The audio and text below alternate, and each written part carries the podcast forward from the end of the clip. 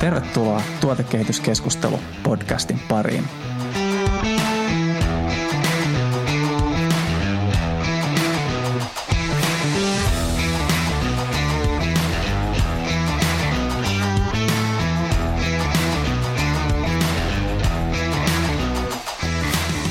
Design on keskeinen osa digitaalisten tuotteiden kehitystä teknologia- ja liiketoimintanäkökulmien rinnalla.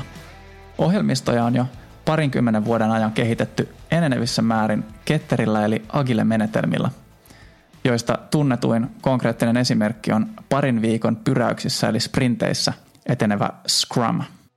Tässä jaksossa keskustelen pitkän linjan ohjelmisto- ja designalan ammattilaisen Panu Korhosen kanssa siitä, miten perinteisesti ohjelmistokehityksen viikoittaista arkea pidemmissä kaarissa etenevä design thinking-prosessi – siis pitäen sisällään esimerkiksi palvelumuotoilun, interaktiosuunnittelun ja visuaalisen suunnittelun, niin miten design thinking saadaan sovitettua ketterään ohjelmistokehityksen arkeen? Panulla on kiehtova pitkä ja monipuolinen perspektiivi aiheeseen. Minun nimeni on Timo ja tämä on tuotekehityskeskustelu.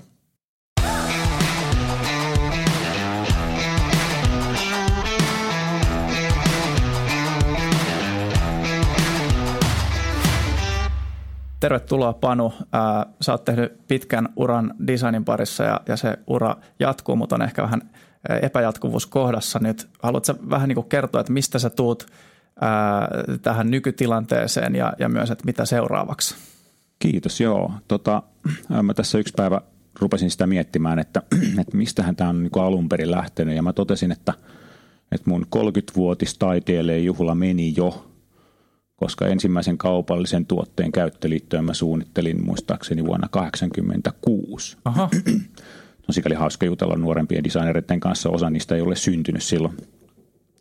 Mä olin silloin töissä, siis mä olin niin kuin ihan devaaja alun perin, mä olin seitsemän vuotta, elätin itseni koodaamalla C, C++, me tehtiin tietokoneavusteisen koulutuksen ohjelmia kouluille ja silloin semmoista erillistä designeria ja deva-designeria niin kuin ei ollut olemassakaan, että et silloin se sama tyyppi koodaa ja sitten suunnitteli käyttöliittymät. Ja no siinä sitten kävi sillä tavalla, että mä olin kuitenkin paljon kiinnostuneempi loppujen lopuksi siitä, siitä ikään kuin siitä suunnittelupuolesta kuin siitä devauksesta. Ja, ja sitten, sitten tota 93 vaihdoin tonne Nokialle ja, ja siinä vaiheessakin tämä ala niin kuin design ja käytettävyys ja käyttöliittymät oli kohtuullisen uusi ja tota, pääsin sitten sinne, sinne ja siinä vaiheessa jätin sitten devauksen kokonaan pois.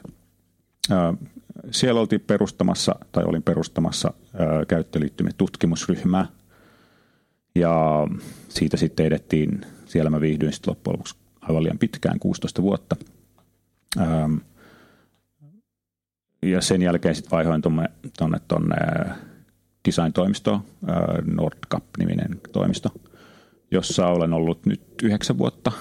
Ja se on tietysti hyvä paikka, siellä näkee niin kuin hyvin, hyvin erilaisia toimialoja, joiden kanssa pääsee sitten tekemään tekemään töitä ja designata kaikenlaista, kaikenlaista niin kuin elämän eri osa-alueille liittyvää juttua. Erittäin mielenkiintoista.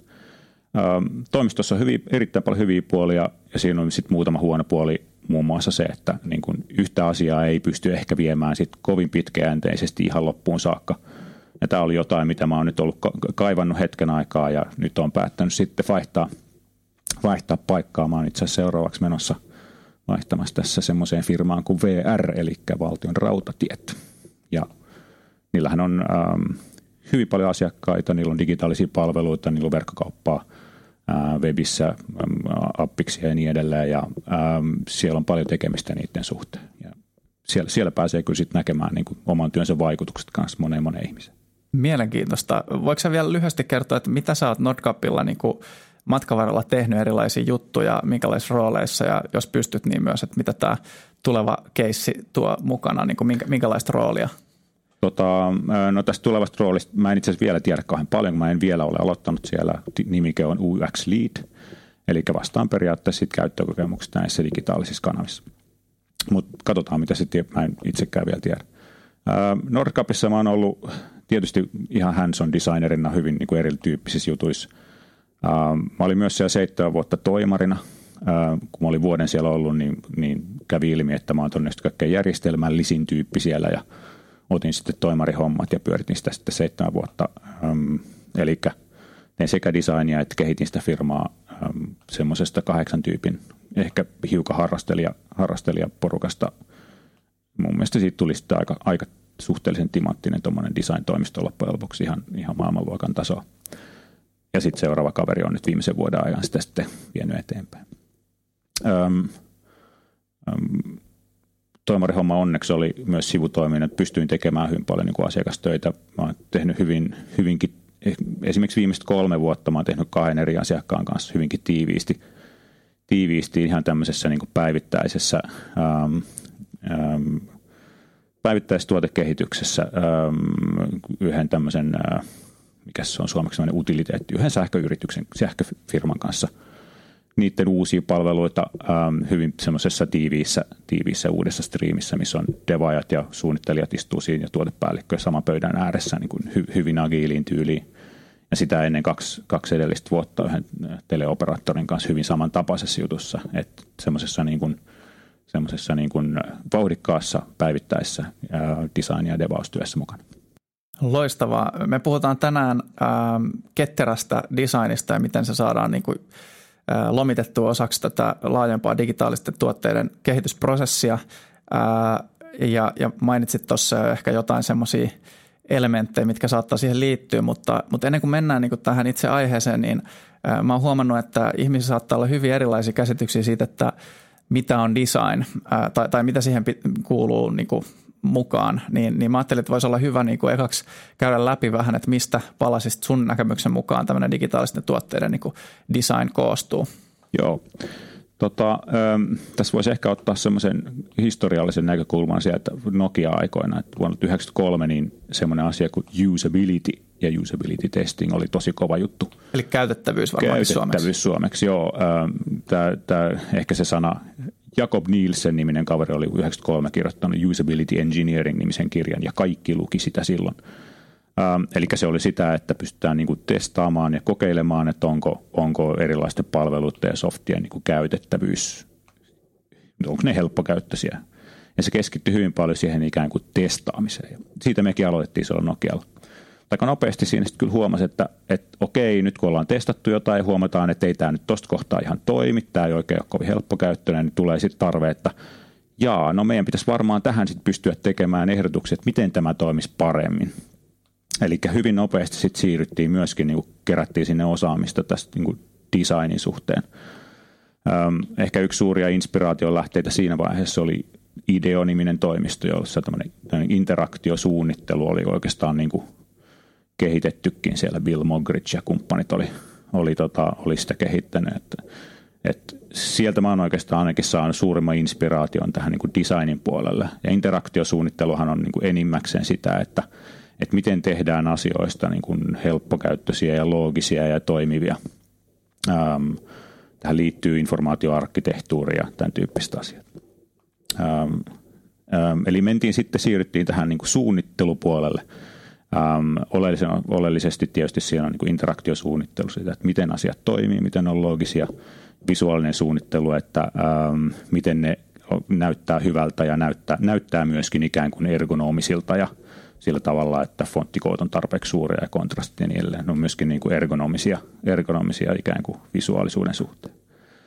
Ähm, ja tämä oli periaatteessa ihan hyvä juttu, että suunniteltiin, niin kuin, suunniteltiin äm, jotain sovelluksia ja softia ja siinä vaiheessa tietysti kännyköitä ja niiden featureita tiettyihin tarpeisiin. Mutta aika pian myöskin sitten mentiin semmoiseen kysymyksiin, että hetkinen, että ollaanko me nyt ihan oikeasti suunnittelemassa niitä oikeita asioita näille ihmisille. Eli jos suunnitellaan featureita, tyypillisesti ne oli Nokialla insinöörien keksimiä featureita, mutta aika pian me myöskin päädyttiin sellaisiin kysymyksiin, että onko nämä oikeasti niin kuin hyödyllisiä, onko näistä ihmisille iloa.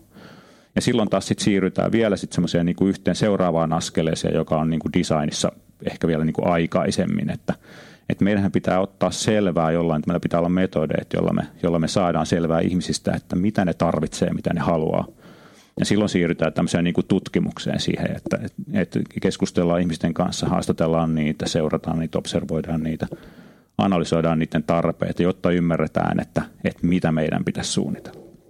Ja tällä tavalla päästiin sitten siihen niin kuin designiin vähän niin kuin hyvin aikaisiin vaiheisiin, eli, eli niin kuin tarvemäärittelyihin ja konseptisuunnitteluun ja tämän tyyppisiin asioihin. Ja tästä ikään kuin jo alkaakin muodostua sitten vähän tämä, niin tämä design niin kuin kokonaisuus. Me ollaan siellä aika alkupäässä suunnittelemassa konseptia, että, että mitä ihmiset tarvii, mitä pitäisi tehdä. Sitten meillä on semmoinen niin keskivaihe, joka on se, että no miten, ne, miten se ikään kuin sitten tämmöinen niin käytännön design, että miten se sitten pitäisi oikeasti toimia, interaktio visuaalinen suunnittelu. Ja sitten meillä on sen osana vielä sitten tämmöinen niin kuin, ikään kuin laadun varmistus ja, ja testaaminen.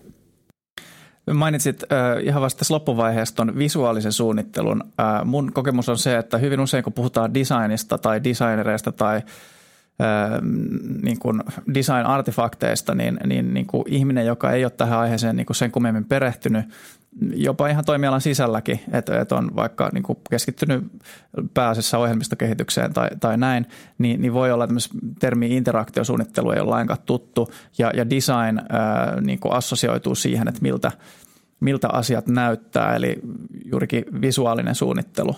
Niin tota, ää, miten sä näet niin esimerkiksi vaikka interaktiosuunnittelu ja visuaalisen suunnittelun keskinäisen – suhteen ja, ja myös nämä niin kuin osaamisalueina, että et, tota niin minkälaiset ihmiset tyypillisesti on, äh, niin kuin mistä taustoista tulee hyviä interaktiosuunnittelijoita ja sitten taas mistä tulee niin kuin visuaalisia suunnittelijoita. Vai onko ne samo, samoissa niin kuin, tota no, niin, äh, saappaissa on nämä molemmat tyypillisesti? Miten sä näet? Joo, tota, äh, niin kuin interaktiosuunnitteluhan on enemmän sellaista niin kuin loogista suunnittelua, että, että, että miten ja missä järjestyksessä asiat toimii ja, ja useimmiten niin interaktiosuunnittelu toimii niin kuin rautalankoja ja tämmöisiä laatikkomallien perusteella. Ja visuaalinen suunnittelija, sen niin kuin ydintä on sitten niin kuin tietyllä tavalla niin kuin, niin kuin olla, niin kuin varmistaa se, että miltä se näyttää ja minkälainen fiilis siellä tulee. Kaikki nämä niin kuin, ehkä vielä enemmän niin kuin emotionaalinen puoli. Toki sielläkin on sitten näitä, niin kuin näitä ergonomisia asioita, että asiat on kontrastit on riittävä, fontit liian isoja, niin, jotka on myöskin hyvin rationaalisia. Mutta tota, mä jotenkin niin kuin vertaisin tätä ehkä tämmöiseen niin kuin mainostoimistossa niin kuin copywriter ja AD-pari.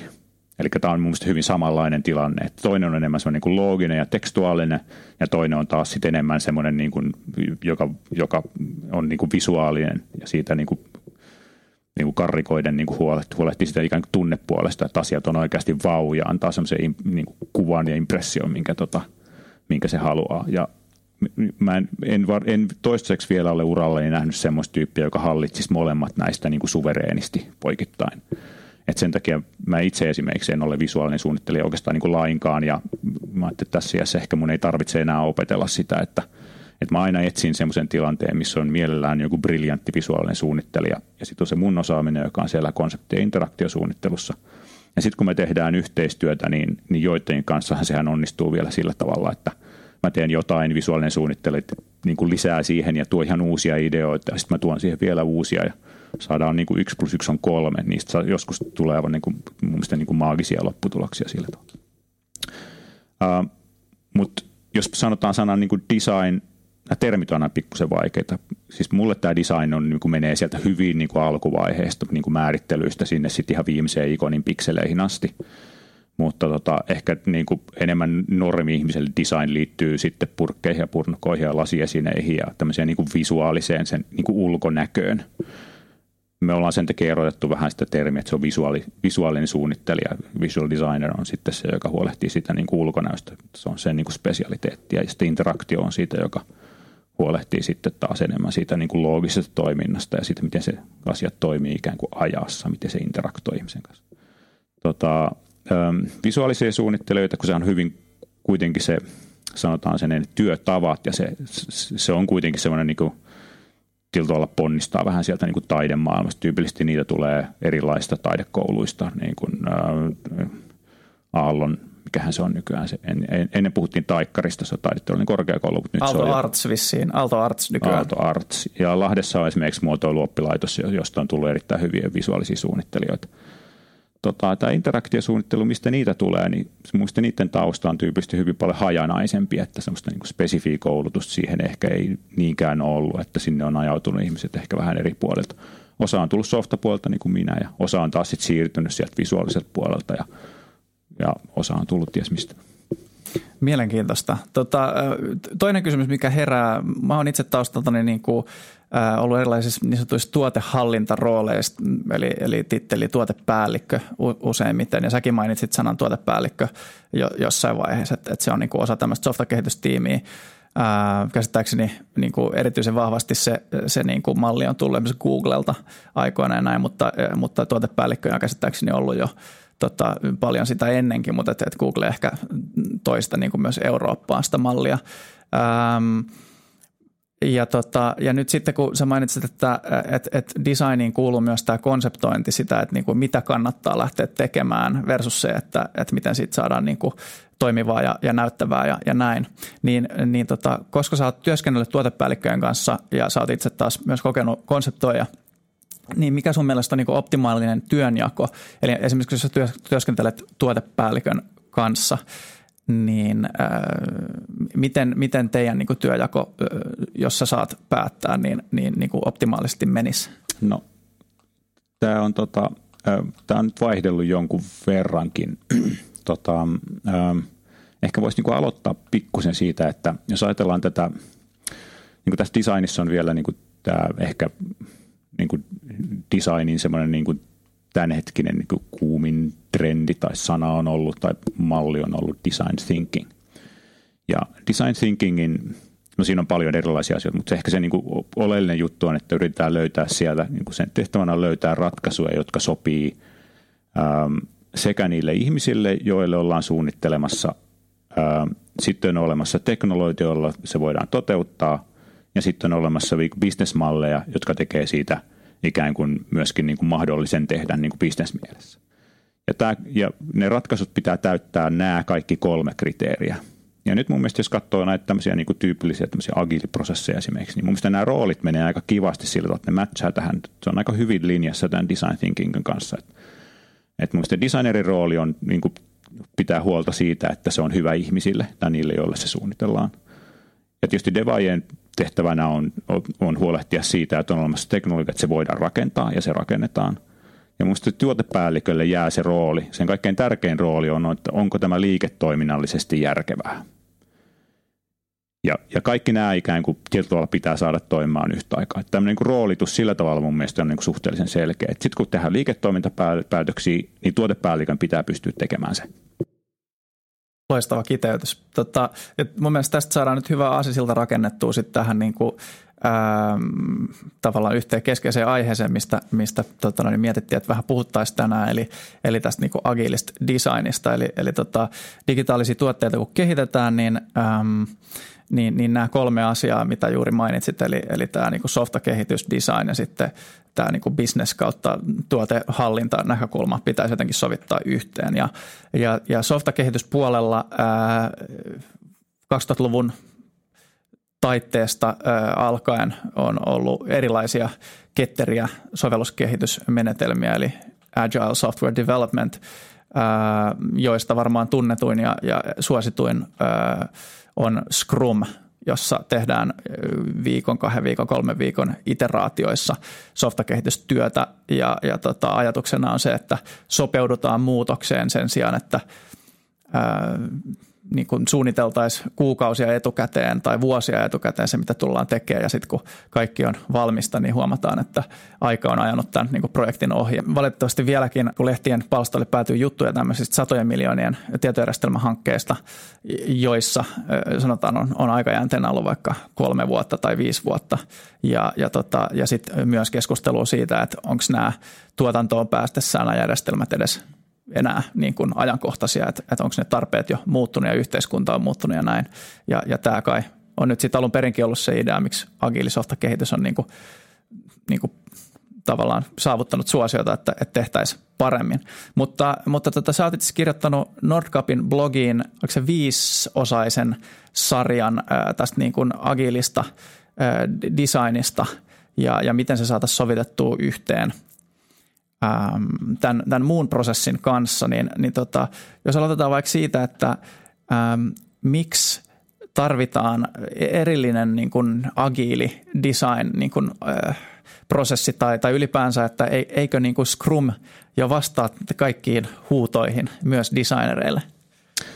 Joo, tota, ähm, siis ensin täytyy sanoa, että jos niin ajattelee tätä Agilisoftan kehitystä ja Scrumia, niin mä olen, niin kuin, niin kuin, mä olen todella tyytyväinen siihen verrattuna esimerkiksi niihin aikaisempiin malleihin, niin vesiputosmalleihin. Ja varmaan kaikki ymmärtävät, että kukaan ei halua ainakaan niin kuin takaisin sinne. Eli se nykymalli on niin kuin suhteellisesti ottaen oikein oikein hyvä suunta.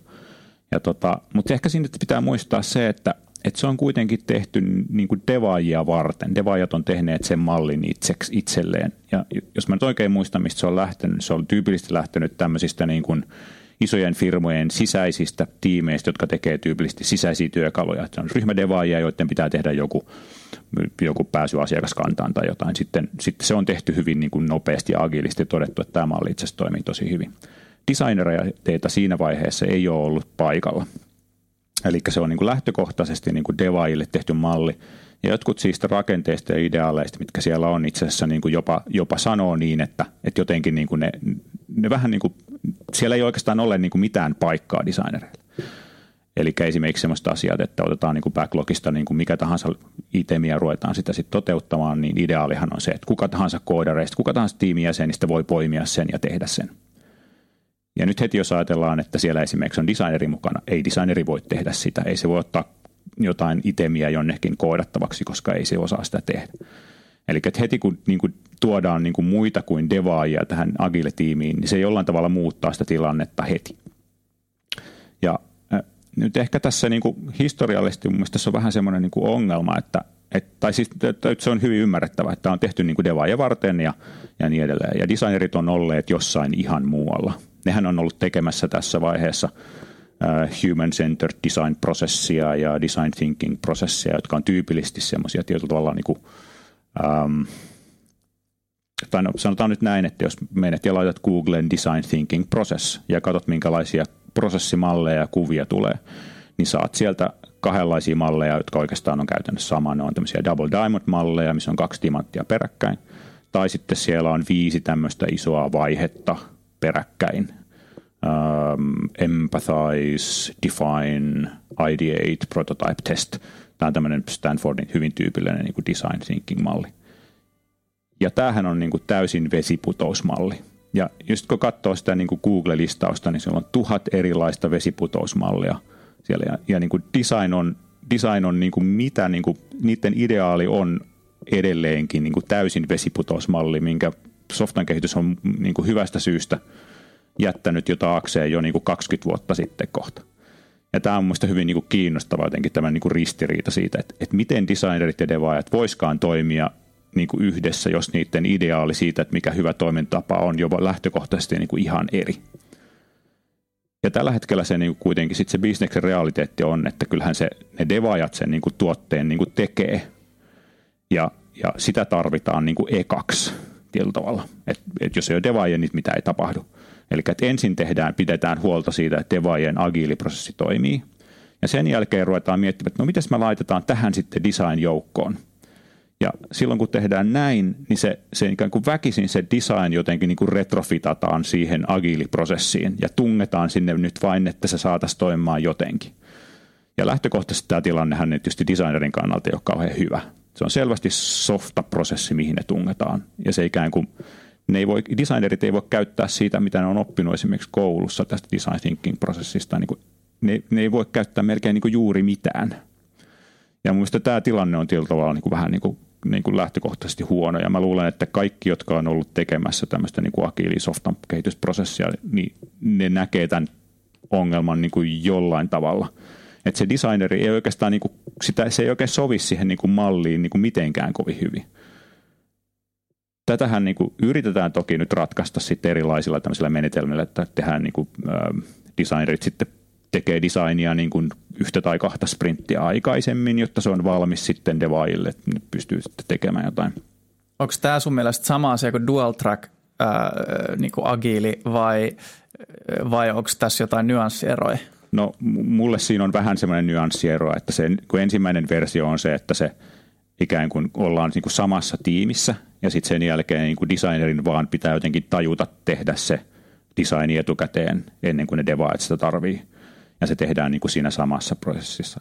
Ja dual track on ehkä tästä seuraava askel, missä on niin kuin jo niin kuin todettu, että ahaa, että tämähän ei nyt itse asiassa ole ihan optimaalinen, että kukaan ei oikeastaan niin kuin hallitse sen designerihommaa, vaan sen designereiden pitää jotenkin niin kuin tajuta olla niin kuin backlogia edellä, mikä on sillä niin kuin outoa mun mielestä Agilissa. Että niiden pitää arvata, että mikä seuraava itemi tulisi sitten kodareiden niin kuin pöydälle. Joten on tehty sitten dual track, jota, jolla yritetään hallita sitä, että, että tehdään vähän niin kuin toinen tämmöinen niin kuin plänäys, jossa tehdään valmiiksi tavaraa ja sitten pudotetaan sinne vähän niin kuin, että nyt backlog-itemi on, tähän on designit olemassa, nyt sitä voidaan kodata. Ja tämä on myös niin toinen tapa, jolla tätä niin kuin yritetään niin kuin ratkaista. Se huono puoli on se, että tähän ei mun mielestä ole vielä oikein niin kuin mitään semmoista niin kuin patenttiratkaisua. Designerit on itse asiassa agiiliprosessissa välillä todella, todella niin kuin kurjas tilanteessa, koska niiden pitää osallistua tai niiden pitää designata jotain, joku feature tai use case, jota kodataan seuraavassa sprintissä. Sen pitää olla valmis, onko sprintti alkaa. Muuten kodareilla sillä ei ole niin kuin mitään tekemistä. Samalla sen pitää tukea sitä nykyistä sprinttiä, jota se on aikaisemmin ollut suunnittelemassa, koska ei kukaan niin kuin voi speksata niin kuin sitä, niin, että kodari täsmälleen, mitä se tekee, vaan sen pitää tukea sitä. Ja sitten on olemassa vielä sellaisia juttuja, jotka kestää kauemmin designata kuin yhden sprintin verran. Eli tämmöiset vähän konseptuaaliset ja suuremmat jutut. Sen pitää tehdä vielä kolmatta asiaa siinä niin kuin yhtä aikaa. Ja sitten jos haluttaisiin oikeasti tehdä vielä hienosti tätä suunnittelua, niin sen pitäisi olla myös validoimassa sitä niin kuin ulos mennyttä niin kuin release tai featurea ja testata sitä, että onko tämä nyt oikeasti käyttökelpoinen, koska ei se designerikaan mikään niin kuin – sehän kuuluu siihen niin kuin iteratiiviseen prosessiin, että myöskin evaluoita se lopputulos. Sen pitäisi tehdä neljä hommaa yhtä aikaa. Ja tämä on kyllä yhdelle designerille niin kuin aika vaikea juttu. Mä luulen, että tämän kanssa varmaan niin kuin suurin osa niin kuin designereista ja agileista kipuilee aika paljon. No tässä niin kuin välikysymyksenä tähän nimenomaiseen asiaan liittyen, niin puhuttiin aikaisemmin tuossa siitä, että hyvin harvoin löytyy niin samoista saappaista ää, niin osaamista sekä visuaalisessa suunnittelussa että interaktiosuunnittelussa, niin, niin eikö tämä käytännössä tarkoita sitä, että – jos oikeasti halutaan niin panostaa designiin, niin sehän tarkoittaisi, jos mä nyt oikein tulkitsen, niin sitä, että softatiimissä käytännössä pitäisi olla niin jopa kaksi designeria, vaikka siellä olisikin vain niin viisi tai seitsemän koodaajaa, koska Agilin niin kuin ajattelun mukaan pitäisi olla se kahden pizzan tiimi, eli se, että se ei nyt kauheasti niin kuin ainakaan lähestyisi niin kuin kymmentä tai menisi sen yli, niin, niin miten sä näet tämän, että onko se niin kuin realistista, oletko nähnyt tätä jossain, ja, ja sitten taas toisaalta, että miten se, jos on kaksi designeria, vaikka visuaalinen ja interaktiosuunnittelija, niin miten se vaikuttaisi sitten tähän niin kuin neljän asian tekemiseen yhtä aikaa, että voisiko silloin pilkkoa näitä niin kuin duuneja jotenkin, että tee sä tota konseptointia, niin mä tuen tätä devitiimiä ja samalla viimeistelen näitä niin kuin leiskoja tai jotain tämmöistä. Mm, joo, itse asiassa näin, näin, tätä se juuri tarkoittaa. Öm, siis jos tietysti niin kuin itse tietysti kannustan sitä, että designin laatu olisi mahdollisimman hyvää, jolloin siinä pitäisi olla sekä osaamista sitten niin kuin interaktiosuunnittelusta että visuaalista suunnittelusta ja molemmat mahdollisimman hyviä. Jos joutuu valitsemaan vain toisen niistä, niin sitten tietyllä tavalla tekee niin kompromissi omassa kummassa niin kuin väkisin. Sitten mun ideaalitiimi olisi suurin piirtein se, että siinä on yksi interaktiosuunnittelija, yksi visuaalinen suunnittelija ja sitten ehkä semmoinen, riippuen vähän soft, mitä kehitetään, että jos on joku neljä viisi kodaria varmaan niin kuin tulisi toimeen sit sillä joku sen tyyppinen suhde. Ja silloin se helpottuu toki niin, että et, et kyllähän se, niin kuin se ne, niin kuin ne, ne visuaaliset asiat on ne, jotka tehdään siinä niin kuin koodauksen aikana, laitetaan kondikseen. Eli visuaalinen suunnittelija ja sitten se koodari istuu vierekkäin, niin sitten sopii, että mitä pannaan mihinkin ja mitä säädetään. Kannattaa tietysti tehdä siinä mahdollisimman lähekkäin, eikä mitään niin kuin turhia speksejä ja niin edelleen. Eli se on selvästi se niin kuin visuaalisen suunnittelijahommaa ja sitten ehkä se, niin kuin se alkupään selvittely on enemmän sen interaktiosuunnittelijahommaa, koska silloin myöskään ne visuaaliset yksityiskohdat ei ole vielä niin kauhean tärkeät. Et silloin sen pystyy niin kuin splittaamaan aika, niin kuin, aika niin kuin helposti. Okei, no mielenkiintoista. Mä, mä en ole itse siis ihan hirveästi törmännyt siihen, että niin kuin tiimillä, tämmöisen niin kuin viiden hengen koodaritiimillä olisi käytössä niin kuin sekä interaktiosuunnittelija ja visuaalinen suunnittelija. On, on nähnyt ehkä niin kuin muita tiimejä, joissa näin on, mutta että, että toistaiseksi mun uralla se on ollut niin kuin ehkä vähemmistössä semmoista tiimit, jossa näin on. Että usein se on, että joko on nolla designeria tai sitten on niin kuin yksi, yksi designeri ja hyvin usein se tuntuu, että se on niin kuin mieluummin sit visuaalinen suunnittelija kuin, niin kuin interaktiosuunnittelija, joka ei tee visuaalista suunnittelua. Joo. Tota, mä olin viimeisen vuoden semmoisessa projektissa, missä Meillä oli itse asiassa, niin kuin, meillä oli suorastaan, niin kuin, meillä oli niin kuin minä, interaktiosuunnittelijana ja sitten meillä oli visuaalinen suunnittelija ja sitten meillä oli kaksi koodaria. Se oli hyvin fronttipainotteinen, että se oli niin kuin sillä tavalla, että me ei tarvinnut backeria tehdä siihen ollenkaan, se oli pääs fronttia. Ja se oli niin kuin erittäin hyvä setappi. Ja siinä niin kuin se hyvä puoli oli se, että, että siinä niin kuin sit alkoi jäädä myös aikaa siihen, että niin kuin, siis interaktiosuunnittelija ja konseptisuunnittelijana pystyin käyttämään jo jonkun verran aikaa ihan tuotepäällikön kanssa niin kuin miettimään sitä, että niin kuin tuote roadmappeja ja tämän tyyppisiä asioita, jotka, jotka sitten taas niin kuin, äh, niin kuin designerilla on myöskin paljon annettavaa niihin asioihin, koska ne on tottunut olemaan siellä niin kuin alkupäässä selvittämään niin kuin käyttäjätarpeita – järjestämässä vaikka haastattelukierroksia, mitä sitten taas tiiviimmässä projektissa on niin kuin todella, todella vaikea ehtiä tehdä. Ja mä luulen, että semmoinen, niin kuin, että, että siinä ainakin niin kuin se setup toimii mun erittäin hyvin.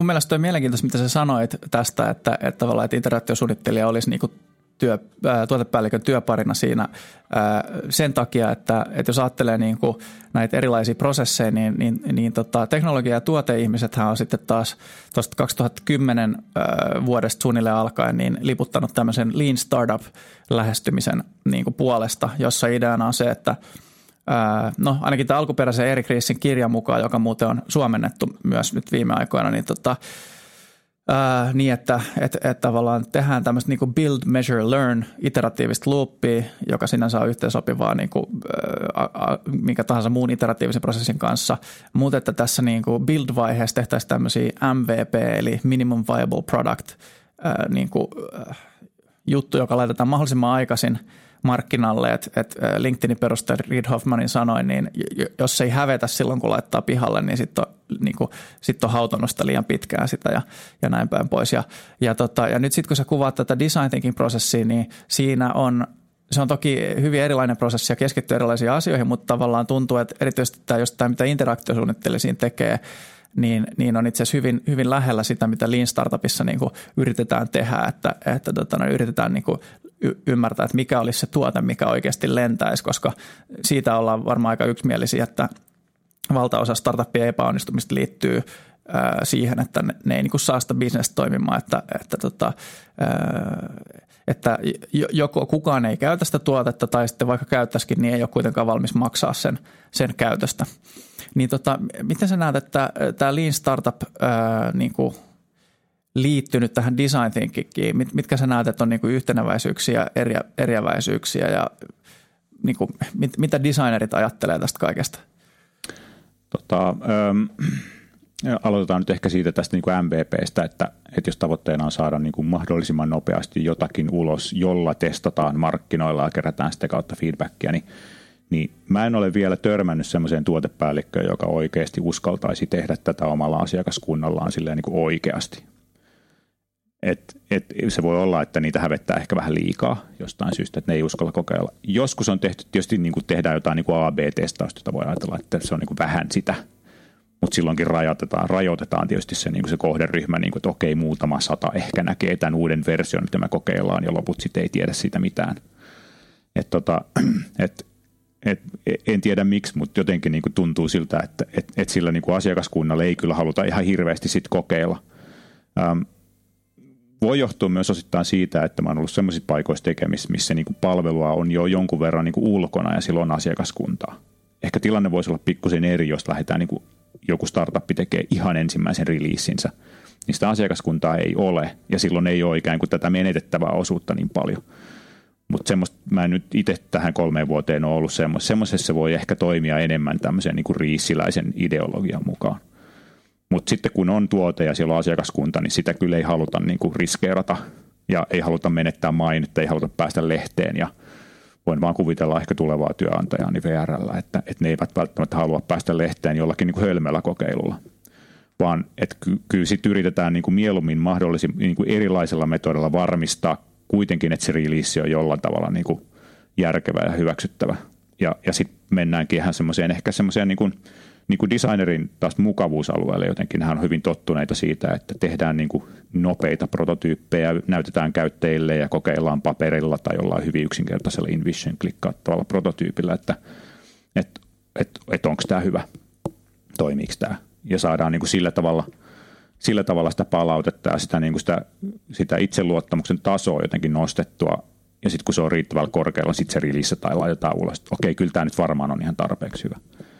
Ja nyt mä oon vähän käsittänyt, että tämä MVPtä on alettu jo tulkita sillä tavalla, että se ei tarkoitakaan sitä, että se laitetaan ikään kuin ulos ja kokeillaan siinä markkinalla, vaan se, se voidaan ikään kuin, se voi olla vain kuvaus siitä ikään kuin siitä releaseista ja testata sitä sitten niin kuin erilaisilla konsteilla, että sitä ei tarvitse siellä ihan autenttisella markkinalla testata.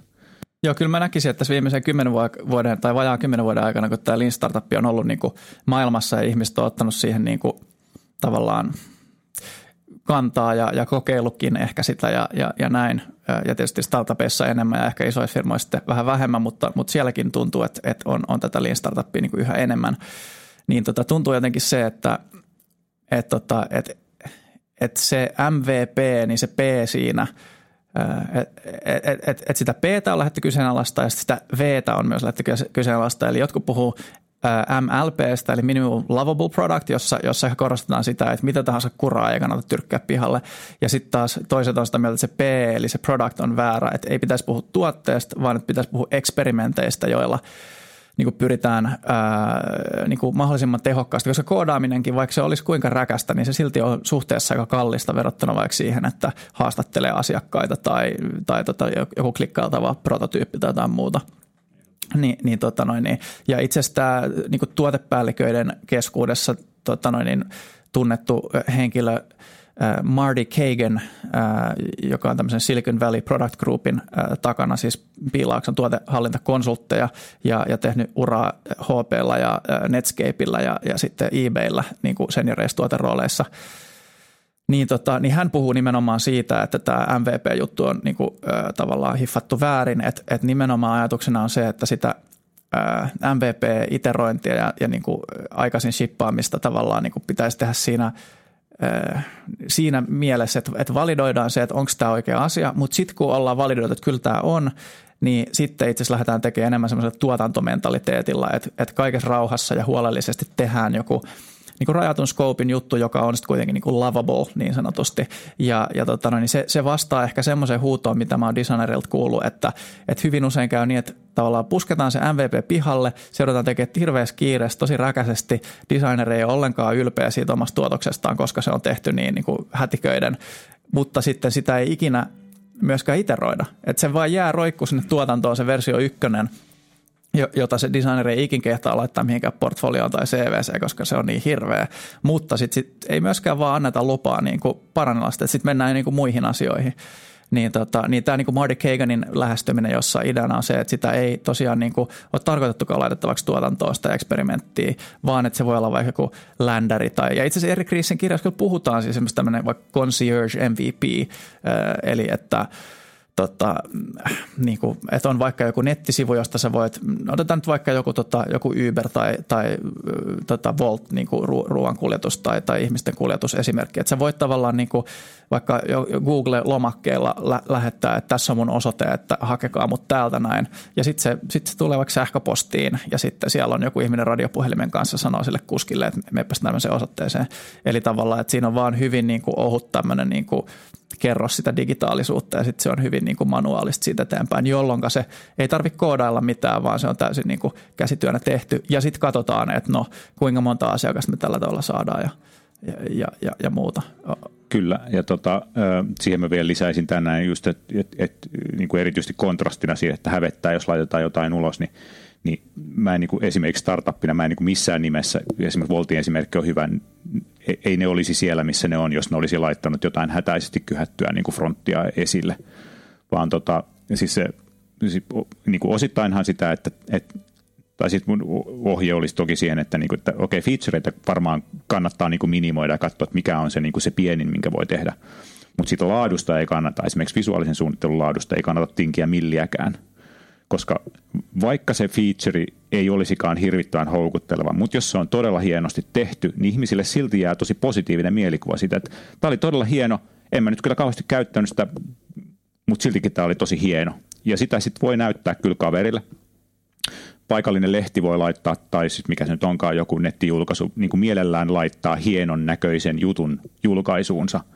Ja sanoo, että tämmöinen tuli, että tämä, kat, kattokaa. Ja sitten syntyy se pöhinähän syntyy tietyllä niin kuin ihan eri tavalla kuin, että jos siinä on joku Excel-sheetin näköinen juttu siinä, niin kuin millä sä yrität tilata sit sitä niin kuin jotain ruokaa. Volto ei olisi ikinä onnistunut tässä näin.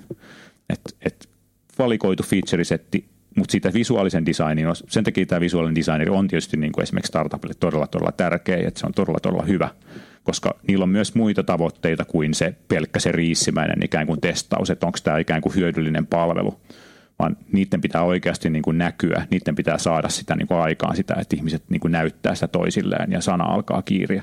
Ja sen takia niin kuin siitä, siitä en soisi kyllä niin kuin kenenkään niin kuin, niin kuin säästämään siitä kohtaa. Kyllä, ja sitten yksi väärinkäsitys, mikä siihen niin liiaikaisen julkaisuun niin kuin mun mielestä liittyy, on se, että ajatellaan jotenkin, että, että tavallaan kyllähän sitä niin kuin asiakaskuntaa on ihan loputtomasti, että ei se, ei se nyt haittaa, jos pari asiakasta vähän niin kuin jotenkin hermostuu, koska, koska tota, niin kuin markkinointitaustaisena ihmisenä voin sanoa, että ne, ne varhaiset omaksujat, eli early adopterit, tota, on nimenomaan sitä porukkaa, jotka kyllä sitten puhuu tavallaan, että jos, jos sä näytät niille jotain ihan kamalaa kuraa, niin siitä syntyy se laatumielikuva, ja sitten kun joku niiden kaveri kysyy, että hei sä kokeilit sitä juttua, että oliko se hyvä, niin sitten sit se voi olla usein silleen, että no oli se kyllä aika, aika kökkö. itse asiassa tota, tämmöisen Moz, Moz hakukoneoptimointifirman perustaja ja äh, väistynyt toimari Rand Fishkin on, on omassa kirjassaan Lost and Founder äh, niin kuin oma, niin kuin hyvin avoimesti esitellyt tätä omaa, omaa niin kuin polkuaan ja yksi, yksi näistä hänen niin kuin teeseistään on, että että älä, älä niin kuin shippaa, varsinkaan jos sulla on jo tuote pihalla, niin älä, älä shippaa jotain uutta featurea silleen, että se on niin kuin – half-baked, eli, eli puoliksi tehty, koska tota, sillä, sillä niin kuin oikeasti saattaa tehdä niin kuin tosi isoa vahinkoa. Kyllä, sana kiirii nykyään niin nopeasti, kyllä, että kyllä. Sitä niin kuin ei kannata sitä, sitä ei kannata sotkea. Kyllä. No joo, mutta tämä oli ehkä vähän sivupolku tähän niin kuin itse agiiliin designiin, mutta mun mielestä se on niin semmoinen niin kuin asia, joka liittyy kuitenkin kiinteästi näihin prosesseihin, koska tämä Lean Startup on semmoinen juttu, mihin niin kuin tänä päivänä ehkä on hyvä ottaa jollain tapaa kantaa, että tietää, että mistä on kyse ja, ja tota, ne vaikka sitten hylkäisikin ne teesit, niin kuitenkin sitten hyvästä syystä. Mutta jos palataan takaisin tähän niin agiilin designiin, niin me vähän, vähän käsiteltiin sitä, että miksi tämä niin kuin Scrum itsessään ää, ei niin kuin, ää, ole nyt sitten – optimaalinen niin designereille. Puhuttiin vähän niin dual track Scrumista ja näin edespäin, niin mikä on sun ehdotus siihen, että miten tämä homma kannattaisi järjestää, jotta niin kuin, äh, designerit ei olisi niin pahassa pinteessä ja, ja toimisi hyvin tässä yhtälössä? Joo, tota, ähm, tässä on ehkä siis mulla ei ole oikeastaan vielä mitään semmoista, niin kuin, että jos lähdetään siitä nykyisestä agilista ja koetaan siitä parantaa, se on näitä dual track-yrityksiä semmoisia, niin tota, mitään semmoista niin kuin täsmälääkettä mä en oikeastaan ole vielä löytänyt.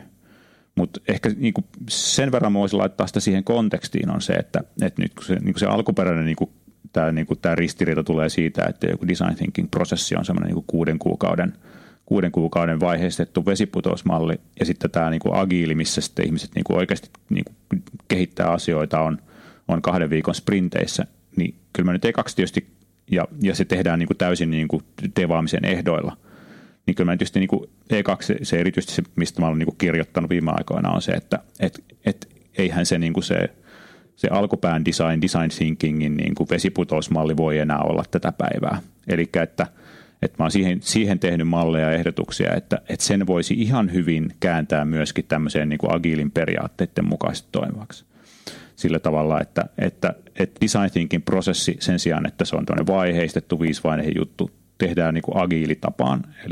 Eli, sekin prosessi tehdään niin kuin alusta saakka, esimerkiksi nyt vaikka kahden viikon sprinteissä. Se, että kuinka pitkä se on, nyt ei ole kauhean oleellista ja noudataanko kaikkia, ei, ei tietenkään niin kuin kaikkia Scrumin niin kuin yksityiskohtia.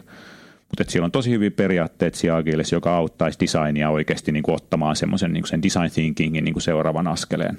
Esimerkiksi se, että – että et se ei ole sillä tavalla niin kuin, niin kuin selvästi vaiheistettu, vaan yhdessä sprintissä voidaan yhtä aikaa tehdä niin kuin käyttäjähaastatteluita, ideointia, voidaan tehdä jotain niin kuin olemassa olevan systeemin validointia aina sen perusteella, että mikä on kaikkein järkevintä sillä hetkellä, vähän niin kuin designin omasta backlogista niin kuin, niin kuin ottaen, että missä on kaikkein suurimmat kysymysmerkit ja mikä veisi sitä designia eteenpäin kaikkein parhaalla tavalla. Nyt sitten, jos designereilla, tämä on tietysti vähän niin kuin hypoteettista, mutta jos designereilla olisi tämmöinen niin kuin valmiiksi tämän tyyppinen niin kuin mentaliteetti, että design on agilee ja sitten se kehitys olisi myöskin agilee, niin totta kai nämä olisi jo niin kuin lähtökohtaisesti paljon helpommin niin kuin sovitettavissa toisiinsa. Koska tällä hetkellä koulusta tulee designeri ja se sanoo, että joo mä tarttisin nyt tähän viisi kuukautta tähän, että mä teen tämä design thinkingia ja sitten koodarit haluaa kuitenkin ensi viikolla jo niin esimerkiksi rautalangat, niin, niin sehän ei nyt vaan voi toimia näin. Ja sen takia designeri sitten joutuu menemään sen niin kuin agiiliprosessin mukaan.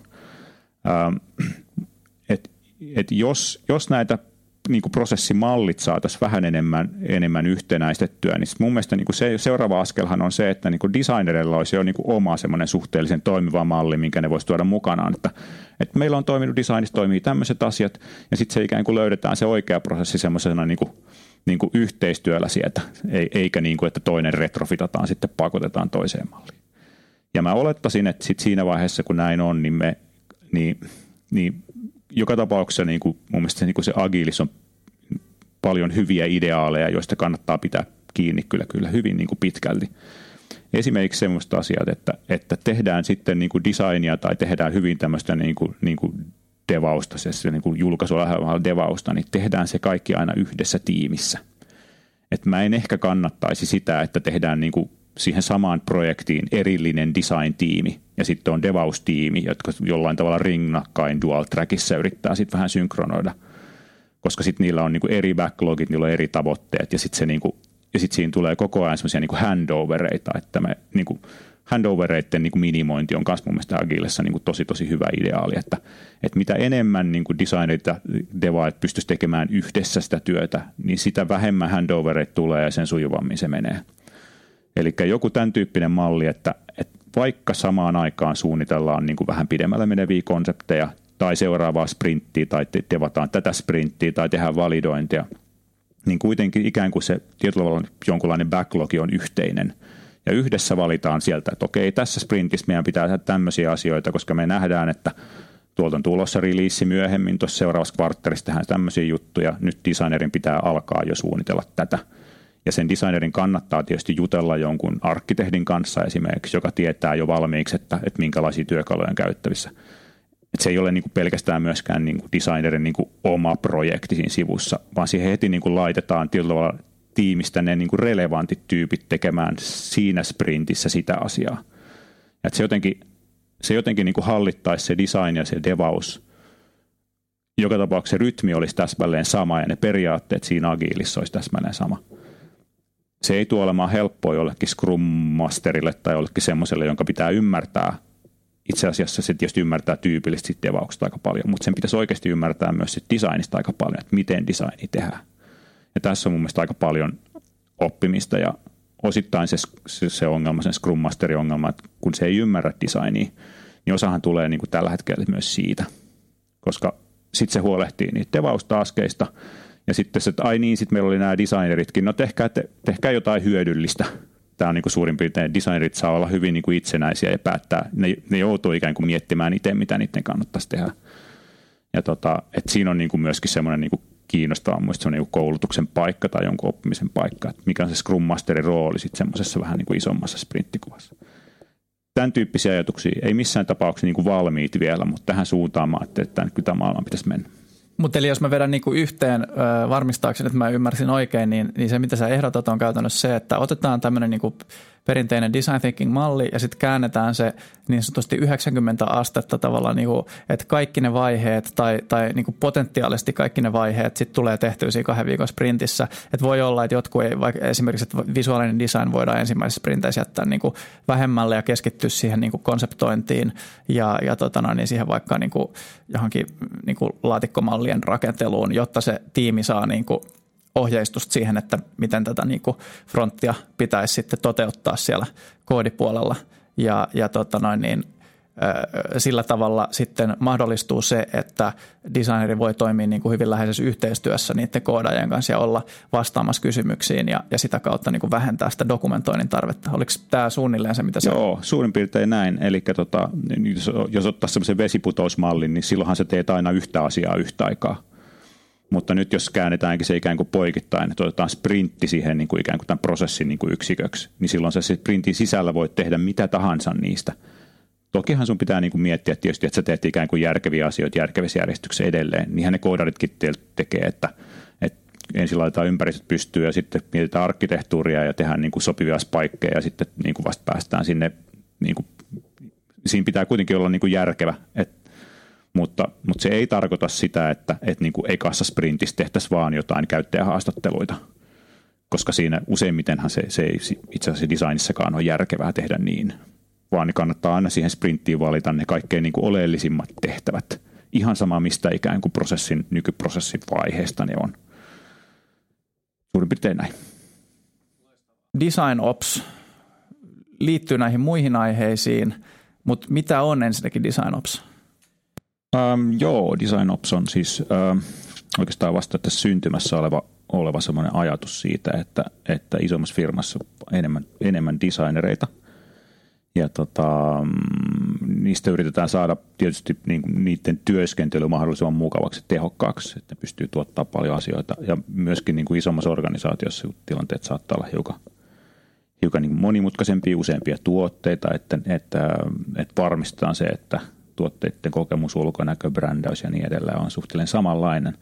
Eli se on niin kuin tämmöinen iso, isompi termi, joka, joka kuvaa sitä, että miten – miten designia hallitaan poikki organisaatio.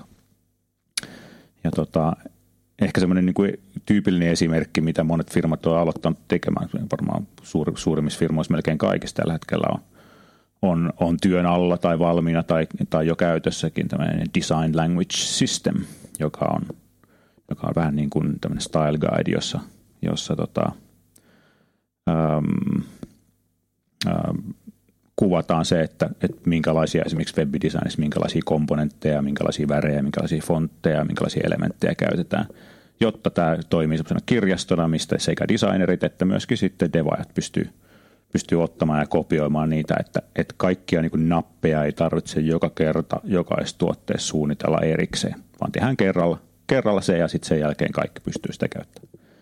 Eli tämmöistä yhteistä kirjastosta tämä on oikeastaan niin kuin lähtenyt. Ähm, tämä on muutenkin tämä Design Language System sikäli kiva, että se on vähän sellaista niin yhteistyömaata designereille ja devaajille. Ja tota, devaajat useimmiten on myös todella kiinnostuneita siitä, koska se helpottaa myös niiden työtä yhtä lailla kuin designereiden työtä. Niin tuota, tästä ajatuksesta se on myöskin vähän lähtenyt. Tämä on kuitenkin vain niin työkalun näkökulma, mutta sitten myöskin niin kuin tähän liittyy no ensinnäkin muut työkalut, kaikki designiin liittyvät työkalut, että harmonisoidaan niitä poikkiorganisaation. Käyttääkö nyt kaikki sitten sketchiä vai käyttääkö joku vielä jotain illustraattori tai jotain um, prototyökaluja, käytetäänkö InVisionia vai käytetäänkö jotain aksureita tai jotain muuta. On tietysti järkevää, että kaikki käyttää samoja työkaluja, että yhteistyö välillä on paljon helpompaa.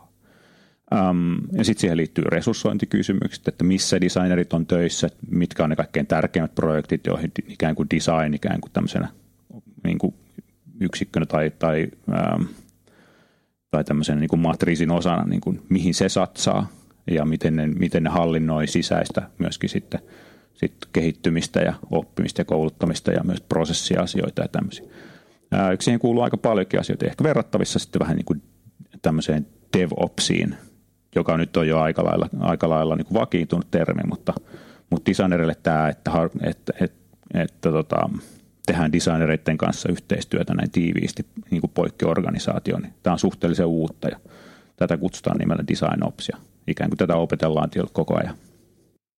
Joo, tämä design-systeemi-asia on, on selkeästi niin kuin näkynyt mun tutkalla jo, jo, jo pidemmän aikaa, mutta ehkä – ehkä se, että sitä tehdään niin kuin koko design-organisaation toimesta, niin, niin se ilmeisesti on niin kuin uudempi asia. Onko sulla tullut vastaan, tota, äm, niin kuin, että miten tämä transformaatio tyypillisesti tapahtuu? Eli kun, että kun organisaatio lähtee tätä design ops-filosofiaa niin tuomaan, niin, niin mistä se tyypillisesti lähtee, mikä se kehityskulku saattaisi olla? Että, että tietysti varmaan monenlaisia on, mutta, mutta esimerkiksi – Joo, no se, se varmaan on lähtenyt niin visuaalisen suunnittelun tarpeesta ja osittain myöskin niin brändielementeistä ja semmoisista, että, että on niin kuin alun perin haluttu siitä ja niin kuin sekä brändi-ihmiset että visuaaliset suunnittelijat, että, että, että kaikki asiat niin kuin näyttää samalta. Että käytetään täsmälleen samoja värikoodeja jossain web-sivulla ja kulman pyöristyksiä ja fontteja. On haluttu niin määritellä se – ja alun perinhän se tietysti on, niin kuin, no brändiguidelineja tehty niin kuin maailman sivu, mutta, tota, mutta sitten on niin kuin herätty huomaamaan siihen, että, että, että nyt kun tehdään tätä samaa digitaalisen maailman, niin ei ole enää tietysti mitään järkeä tehdä sitä esimerkiksi niin kuin paperilla tai tämmöisenä staattisena dokumenttina, vaan sekin kannattaa olla ensinnäkin niin kuin jo niin kuin webissä saatavissa, missä pystyt suoraan poimimaan aluksi tietysti ihan vain näitä määrittelyjä, mutta sitten sitä on kehitetty jatkuvasti eteenpäin, on todettu, että, että no, no itse asiassa niin kuin, tästähän melkein yhtä kätevästi saa ulos myöskin niin kuin CSS-määrittelyt suoraan tai koodinpätkiä suoraan ja, ja niin ollen niin kuin, siitä on myöskin teknisesti muodostunut jo semmoinen niin paljon niin kuin käyttökelpoisempi tästä design language-systeemistä. Um, tämmöisen niin kuin käyttöliittyvä komponenttien osalta se tietysti niin kuin toimii suhteellisen ymmärrettävästi näin, että siitä saa, niin kuin, saa niin kuin grideistä alkaa ja kaikki, kaikki komponentit saa sinne määriteltyä ja ladattua ja se on niin kuin yhteinen paikka. Mutta sitten myöhemmin siellä on myöskin alettu lisätä, lisätä ehkä tämmöisiä niin kuin sit korkeimman tason asioita niin kuin, ja niin kuin layoutteja ja, ja sitten tämmöisiä niin kuin suunnitteluperiaatteita – niitä tietysti ei sitten ehkä nyt kopioidakaan enää mitenkään niin kuin right click copypaste jonnekin koodiin, vaan, vaan se on ehkä enemmän sitten semmoinen, semmoinen niin suunnittelijoiden niin kuin työkalu ja se alkaa jo heti viedä sit sitä niin kuin design language systeemiä myöskin sinne niin kuin design opsiin päin, että keskustellaankin siinä tai yhtenäistetään sitä, että miten designerit toimii. Tota, me ollaan tässä juteltu aika pitkään, niin, niin mä voisin tähän loppuun kysyä, että ähm, mitä sä niin suosittaisit tiimille joka, tai, tai, tai firmalle, organisaatiolle, joka, joka on miettinyt tällaista, niin kuin, että miten tätä designia saisi jotenkin niin kuin paremmin jäsennettyä tähän, niin jos, jos nyt vaikka lähdetään siitä, että lähtötilanteessa on softakehitystiimi, jossa on designeri ja sitten he toimii täällä niin kuin Scrum-mallilla ja, ja tota noin, niin, niin se designeri on sitten tehnyt vähän niin kuin omiaan siinä – tavallaan niin kuin omaan tahtiin ja, ja, ja joskus se on pystynyt auttamaan sitä tiimiä ja joskus, joskus taas ei ja välillä se pyydetään niin kuin vaikka tekemään jotain markkinointisaitin designia ja muuta tällaista näin, niin, ää, niin kuin, jos ei keskitytä siihen, että, että on näitä niin kuin tiimin ulkopuolisia tehtäviä, niin, niin mitä olisi ne askeleet, jossa tätä niin kuin, mitä sä ehdotit, niin saisi pikkuhiljaa ruvettua niin kuin tuomaan – sille designerille ja tiimille niin kuin sisään ilman, että se muutos niin kuin on liian kivulias tai, tai jotenkin aiheuttaa niin kuin liikaa epäjatkuvuutta. Eli, eli tavallaan, että mitkä olisi sun niin kuin vinkit tämmöiselle tiimille, joka haluaisi lähteä tekemään tätä transformaatioa? Joo, no ehkä se kaikki lähtee jotenkin siitä, että ne tunnustaa sen tilanteen tietyllä tavalla. Että se, mikä ei välttämättä ole aina ihan helppoa, se on niin kuin yllättävän vaikea ottaa se semmoinen, niin kuin, että että niin kuin oikeasti niin kuin neutraalisti analysoida, että miten tämä meidän päivittäinen niin kuin toiminta toimii. Että toimiiko tämä, onko tämä designerilla, niin kuin, tekeekö se oikeanlaisia juttuja versus nämä devaajat. Ja katsoa sitä niin kuin sille ylhäältä päin, että, että mitä tässä oikeasti tapahtuu.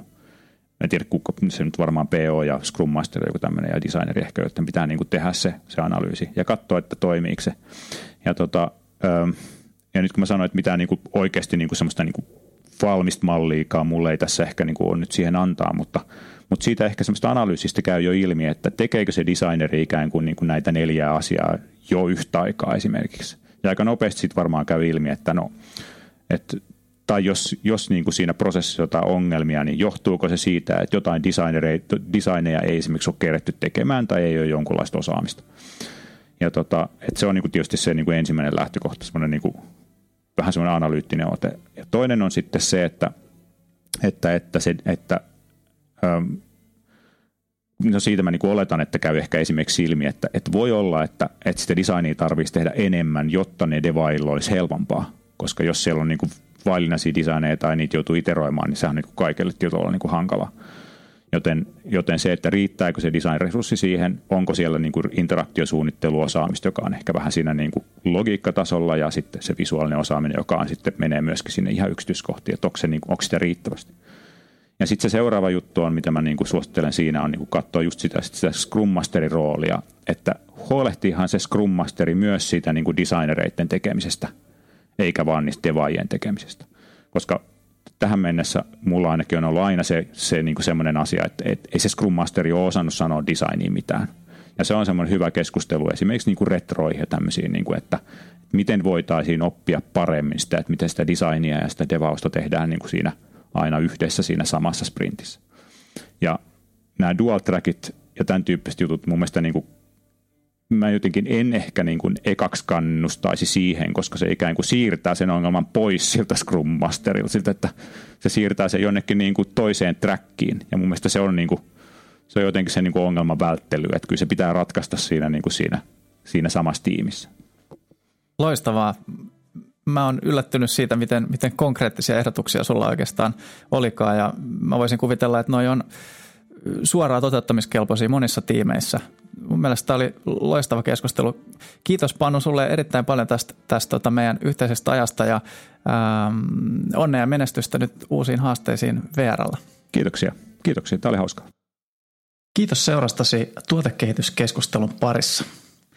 Seuraavassa jaksossa keskustelemme digitaalista tuotekehityksestä taas hieman eri näkökulmasta. Muuten sivuhuomautuksena, jos kuulit äskeisen keskustelumme taustalta klassista musiikkia, kuulit oikein. Panun kanssa jutellessamme seinän toisella puolella näytti osanajasta harjoittelevan jousisoitin yhtyä. Mutta tässä vaiheessa kiitos vielä kerran ja ei muuta kuin ensi kertaan. Moi moi!